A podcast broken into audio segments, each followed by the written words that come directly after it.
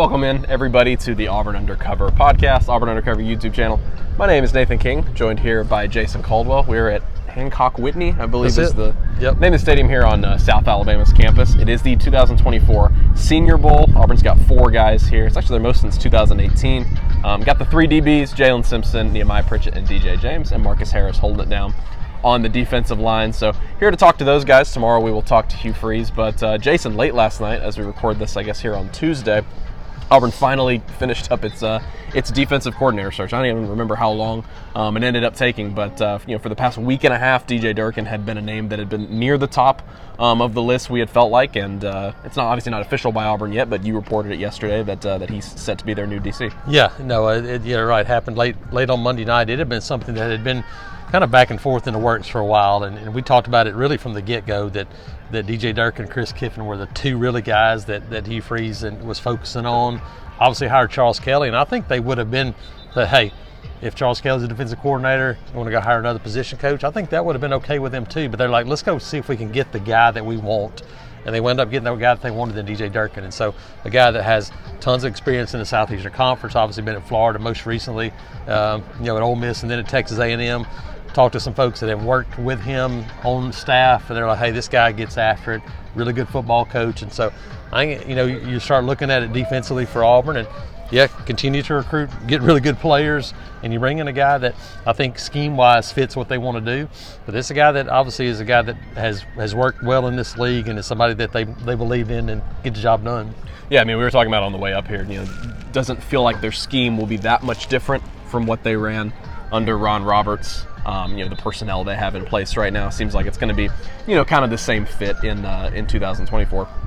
Yeah, you mentioned Durkin. I mean, that was a guy that we had talked about was in the running for Mizzou's DC opening. Of course, going back to Nick Saban retiring, that was sort of what everyone talked about was that hey, Saban was sort of set to maybe interview him, um, kind of had him targeted as a defensive coordinator after Kevin Steele retired in Tuscaloosa. So you mentioned it, a guy who's been around the league a little bit, obviously was away was away from things for a little bit after what happened in Maryland, came back in um, and is now in his third stop in the SEC. As Christian wrote on our on our site this morning, really good recruiter Yeah. um, as well that has a history of, of bringing in top guys, and I think that's a, that's a theme on this staff now as we sort of zoom out and look at all 10 assistant slots that they filled.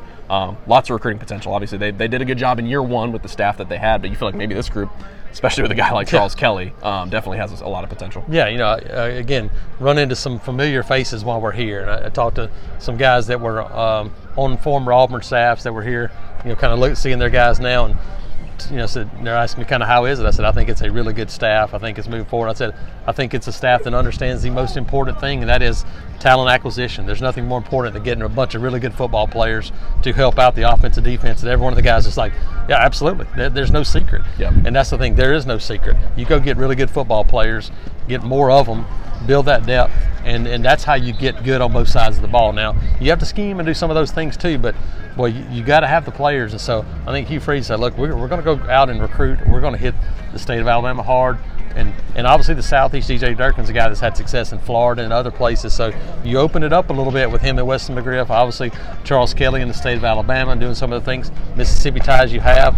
You start looking at it, and this is a staff that has a lot of ties in the, in the South and Southeastern Conference area. Yeah, as you're finished out now, uh, the two coordinator hires that they did make, uh, we talked a little bit about him previously, but Derrick Nix comes over from Ole Miss. That's a guy who has a lot of familiarity with Hugh Freeze. He obviously fills in that running back slot that Cadillac Williams left vacant after he stepped down on the staff. You mentioned Kent Austin as well. Um, it's funny, know, only only three new faces on the staff, even though they did turn over a handful of positions because you had Crime Dog Wesley McGriff come back because Kent Austin was already on that Yes. staff um, last year. So you were kind of talking about it today. You know, th- the feeling of continuity. Even though you had some turnover, you feel like, especially with a guy like like a Derrick Nix, Yep. like a Ken Austin, um, you know Charles Kelly is a guy who has a lot of experience. You're sort of hoping that you can carry over what what worked last year on both sides of the ball um, and improve, especially on offense. You know, they've Yeah. got to find a way to get the passing game better. And I'm interested to talk to Hugh Freeze here tomorrow about him, you know, potentially having a lot more control over this offense. Yeah, I think you look at it and offensively, I think that is the key. You, you you got guys now across the board.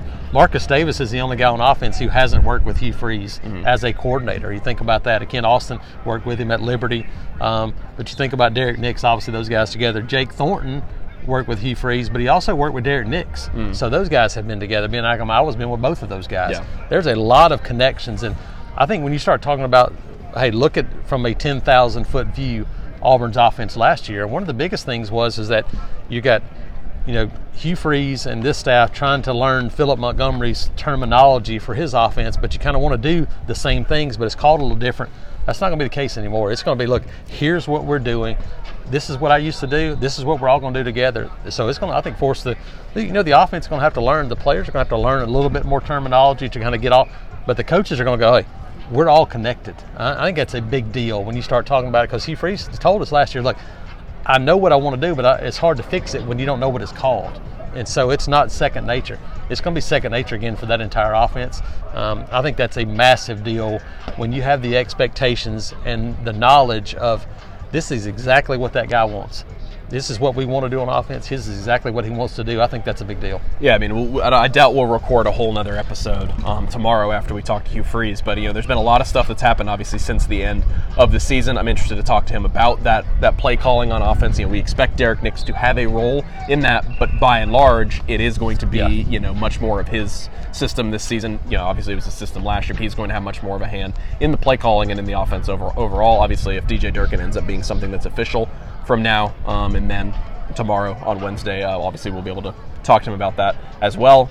The transfer portal, obviously, this sort of window has ended. We're now heading into spring practice. We think we have a good idea of what this roster is going to look like. What kind of holes do they want to fill after the spring? Yeah. Um, as Freeze has talked about since the beginning, a lot of that depends on the guys Correct. that leave. Quarterback is the big question mark. You know, are they going to continue um, to kind of poke around there? But let's talk a little bit about these guys that are here Jason, four guys here at the Senior Bowl um, for Auburn. A little bit less than an hour. We'll get to we'll get to catch up with some of them. Um, I guess you know, kind of breaking down each of these guys. What do you think they need to do in the draft process?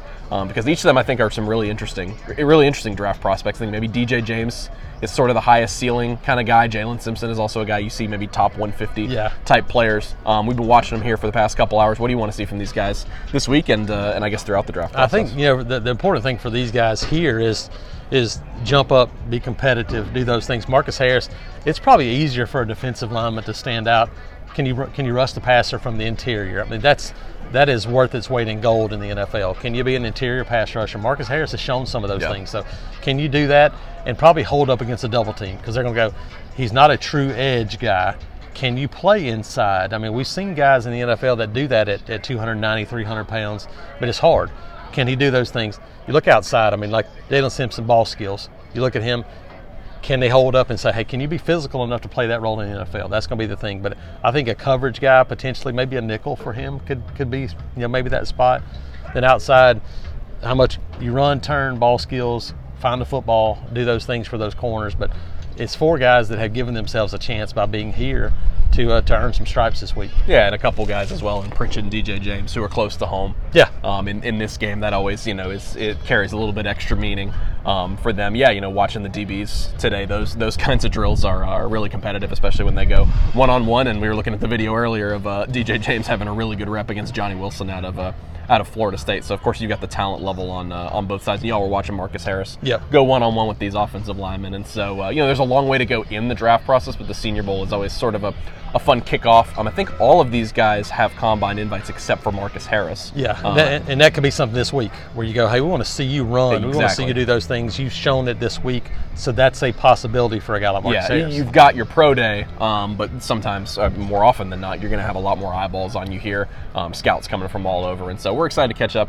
with those guys. Um, Jason, unless you have anything else, you know, I, I will say look forward to uh, Wednesday uh, at Auburn Undercover. We're going to catch up with Hugh Freeze again. Lots of ground to cover with this new staff, um, with roster, with personnel. Um, made an off the field hire that was really good coming over Will Redmond from LSU. So uh, catching up with Freeze about all that, catching up with these guys today. We'll have it all covered for you guys over at auburnundercover.com. There's our uh, there's our there's our, there's our signal to, yeah. to get off the podcast. So appreciate you guys joining us for Jason Caldwell, Nathan King. We will uh, catch you guys later.